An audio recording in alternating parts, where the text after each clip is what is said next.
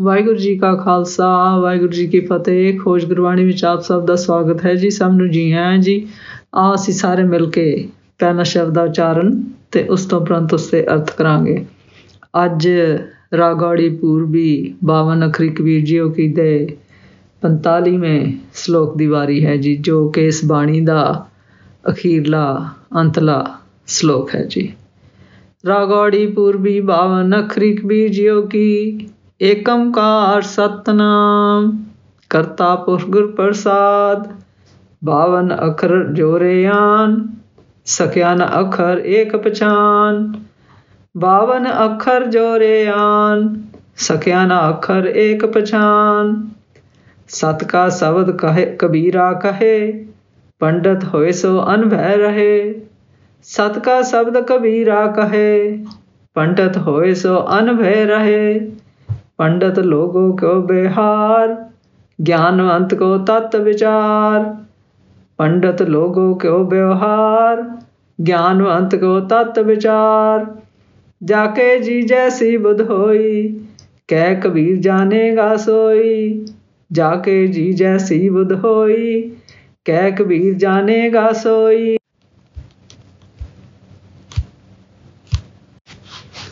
बावन अखर जोरे ਸਕਿਆ ਨਾ ਅੱਖਰ ਰੇਖ ਪਛਾਨ ਸਤ ਕਾ ਸ਼ਬਦ ਕਬੀਰਾ ਕਹੇ।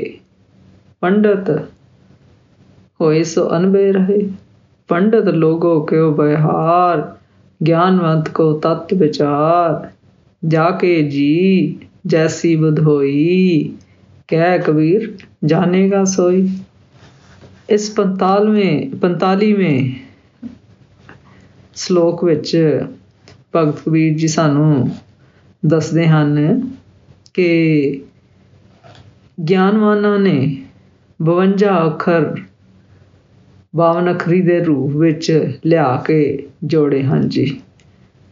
ਭਾਵ ਕਈ ਪੁਸਤਕਾਂ ਰਚੀਆਂ ਹਨ ਜੀ। ਫਿਰ ਭਗਤ ਜੀ ਕਹਿੰਦੇ ਪਰ ਕੋਈ ਵੀ ਇੱਕ ਅੱਖਰ ਸਤ ਤਤ ਭਾਵ ਗੁਰਸ਼ਬਦ ਗੁਰਬਾਣੀ ਨਾਮ ਰੂਪ ਦੇ ਤਤ ਨੂੰ ਨਹੀਂ ਪਛਾਣ ਸਕਿਆ ਜੀ। ਫਿਰ ਭਗਤ ਜੀ ਕਹਿੰਦੇ ਹਨ ਕਿ ਸੱਚੀ ਇਹ ਕਬੀਰ ਸੱਚੀ ਗੱਲ ਕਹਿੰਦਾ ਹੈ ਜੀ। ਕਿ ਕਈ ਗਿਆਨਵਾਨਾਂ ਨੇ ਕਿਤਾਬਾਂ ਪੜ੍ਹ ਛੱਡੀਆਂ ਹਨ ਔਰ ਬੜਾ ਕੁਝ ਸੁਣਾਉਂਦੇ ਉਪਦੇਸ਼ ਕਰਦੇ ਹਨ, ਸਿੱਖਿਆ ਦਿੰਦੇ ਹਨ। ਪਰ ਉਹਨਾਂ ਨੇ ਆਪਣੇ ਅੰਦਰ ਆਤਮਿਕ ਗਿਆਨ ਦਾ ਇੱਕ ਅੱਖਰ ਵੀ ਨਹੀਂ ਜਾਣਿਆ ਜੀ। ਫਿਰ ਭਗਤ ਜੀ ਕਹਿੰਦੇ ਹਨ, ਉਹੀ ਅਸਲੀ ਪੰਡਤ ਉਹੀ ਗਿਆਨਵਾਨ ਹੁੰਦਾ ਹੈ ਜੀ, ਜੋ ਅਨਭੂਤ ਜਾਂ ਅਨੁਭਵ ਦੀ ਗਿਆਨ ਅਵਸਥਾ ਵਿੱਚ ਰਹਿੰਦਾ ਹੈ ਜੀ। ਭਾਵ ਗੁਰਸ਼ਬਦ ਗੁਰਬਾਣੀ ਨਾਮ ਦੁਆਰਾ ਨਿਰੋਲ, ਸੱਚ ਅਤੇ ਗਿਆਨ ਦੁਆਰਾ ਪਹਿ ਭੈ ਰਹਿਤ ਹੋ ਕੇ ਇਹਨਾਂ ਅੱਖਰਾਂ ਦਾ ਲਿਖਣਾ, ਪੜ੍ਹਨਾ ਕਰਦਾ ਹੈ ਜੀ। ਫਿਰ ਭਗਤ ਜੀ ਕਹਿੰਦੇ ਹਨ, ਜੋ ਗੁਰਸ਼ਬਦ ਗੁਰਬਾਣੀ ਨਾਮ ਦੇ ਸੱਚੇ ਤਤ ਗਿਆਨ ਨੂੰ ਹਾਸਲ ਕਰਦੇ ਹਨ, ਉਹਨਾਂ ਦਾ ਪੜ੍ਹਨਾ, ਲਿਖਣਾ ਕਰਦੇ ਹਨ। ਉਹੀ ਪੰਡਤ ਲੋ, ਲੋਕਾਂ ਦਾ ਵਿਹਾਰ ਅਤੇ ਵਪਾਰ ਹੈ ਜੀ। ਫਿਰ ਭਗਤ ਜੀ ਕਹਿੰਦੇ ਹਨ, ਪਰ ਗੁਰਮੁਖ, ਗੁਰਮੁਖਾਂ ਵਾਸਤੇ ਗੁਰਸ਼ਬਦ ਗੁਰਬਾਣੀ ਨਾਮ ਰੂਪ ਗਿਆਨ ਇਹ ਅੱਖਰ ਤਤ ਸੱਚ ਨੂੰ ਵਿਚਾਰਨ ਦਾ ਸਾਧਨ ਹੈ ਜੀ। ਫਿਰ ਭਗਤ ਜੀ ਕਹਿੰਦੇ ਹਨ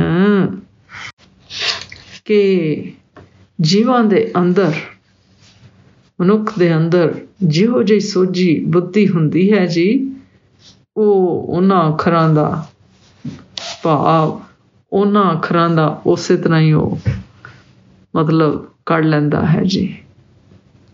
ਉਸ ਉਸ ਤਰ੍ਹਾਂ ਦਾ ਹੀ ਭਾਵ ਕੱਢਦਾ ਹੈ ਜੀ। ਇਸ ਸ਼ਲੋਕ ਦਾ ਸਾਰ ਇਸ ਤਰ੍ਹਾਂ ਕਰੀਏ ਜੀ। ਜਿਸ ਤਰ੍ਹਾਂ ਪਹਿਲੀ ਪੰਕਤੀ ਚ ਭਗਤ ਜੀ ਕਹਿੰਦੇ ਹਨ 52 ਅੱਖਰ ਜੋਰਿਆਂ ਸਕਿਆ ਨ ਅੱਖਰ, ਏਕ ਪਛਾਨ। ਭਾਵ ਗਿਆਨ ਪੱਧਰ ਤੇ ਗਿਆਨ ਹਾਸ, ਹਾਸਲ ਕਰਨ ਲਈ। ਅਸਲੀਅਤ ਵਿੱਚ ਕਿਸੇ ਨੇ ਵੀ ਇੱਕ ਅੱਖਰ ਨੂੰ ਵੀ ਨਹੀਂ ਪਛਾਣਿਆ, ਇੱਕ ਅੱਖਰ ਨੂੰ ਵੀ ਨਹੀਂ ਸਮਝਿਆ ਜੀ। ਫਿਰ ਦੂਸਰੀ ਪੰਕਤੀ ਵਿੱਚ ਭਗਤ ਜੀ ਕਹਿੰਦੇ ਹਨ, ਸਤਕਾ ਸ਼ਬਦ ਕਹੇ, ਕਬੀਰਾ ਕਹੇ, ਪੰਡਤ ਹੋਏ, ਸੋ ਅਨਪੈ ਰਹੇ। ਭਗਤ ਜੀ ਅਨਸਾਰ ਜਥਾਰਥ ਸੱਚ ਇਹ ਹੈ ਜੀ ਕਿ ਜੋ ਅਸਲੀ ਗਿਆਨਵਾਨ ਪੰਡਤ ਹੁੰਦਾ ਹੈ ਜੀ, ਉਹ ਭੈ ਤੋਂ ਰਹਿਤ ਹੁੰਦਾ ਹੈ ਜੀ, ਅਤੇ ਉਹ ਦੁਨਿਆਵੀ ਭੈ ਅੱਗੇ ਔਰ ਕਿਸੇ ਭੈ ਅੱਗੇ ਨਹੀਂ ਝੁਕਦਾ ਜੀ। ਅੱਜ ਦਾ ਵਿਚਾਰ ਕਰਦਿਆਂ ਮੇਰੇ ਕੋਲੋਂ ਨੇਕਾਂ ਭੁੱਲਾਂ ਹੋਈਆਂ ਹੋਣਗੀਆਂ। ਉਸ ਵਾਸਤੇ ਮੈਂ ਖਿਮਾ ਦੀ ਚਾਚਕ ਹਾਂ ਜੀ। ਵਾਹਿਗੁਰੂ ਜੀ ਕਾ ਖਾਲਸਾ, ਵਾਹਿਗੁਰੂ ਜੀ ਕੀ ਫਤਿਹ ਅਤੇ ਇਸ 52 ਅਖਰੀ ਜੀ ਦਾ 52 ਅਖਰੀ ਦਾ ਅੱਜ ਅਖੀਰਲਾ ਸ਼ਲੋਕ ਹੈ ਜੀ।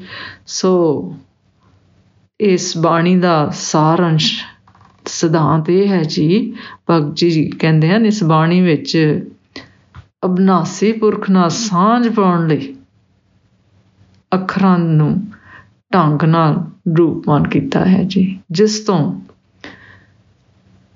ਗੁਰਮੁਖਾਂ ਨੂੰ ਇਹ ਨਿਸ਼ਚਾ ਹੋ ਜਾਵੇ ਜੀ ਕਿ ਪਰਮੇਸ਼ਰ ਦੇ ਅੱਖਰਾਂ ਨੂੰ ਸਿਰਫ ਲਿਖਣ ਪੜਨ ਤੇ ਸੁਣਨ ਦੇ ਗਿਆਨ, ਦਾ ਵਿਸ਼ਾ ਨਹੀਂ ਹੈ ਜੀ।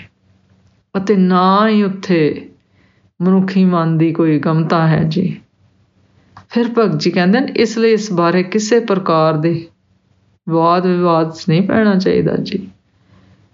ਅਤੇ ਆਤਮ ਰਸ ਕੇਵਲ ਦਸਨ ਪੜਨ ਦਾ ਵਿਸ਼ਾ ਨਹੀਂ ਹੈ ਜੀ।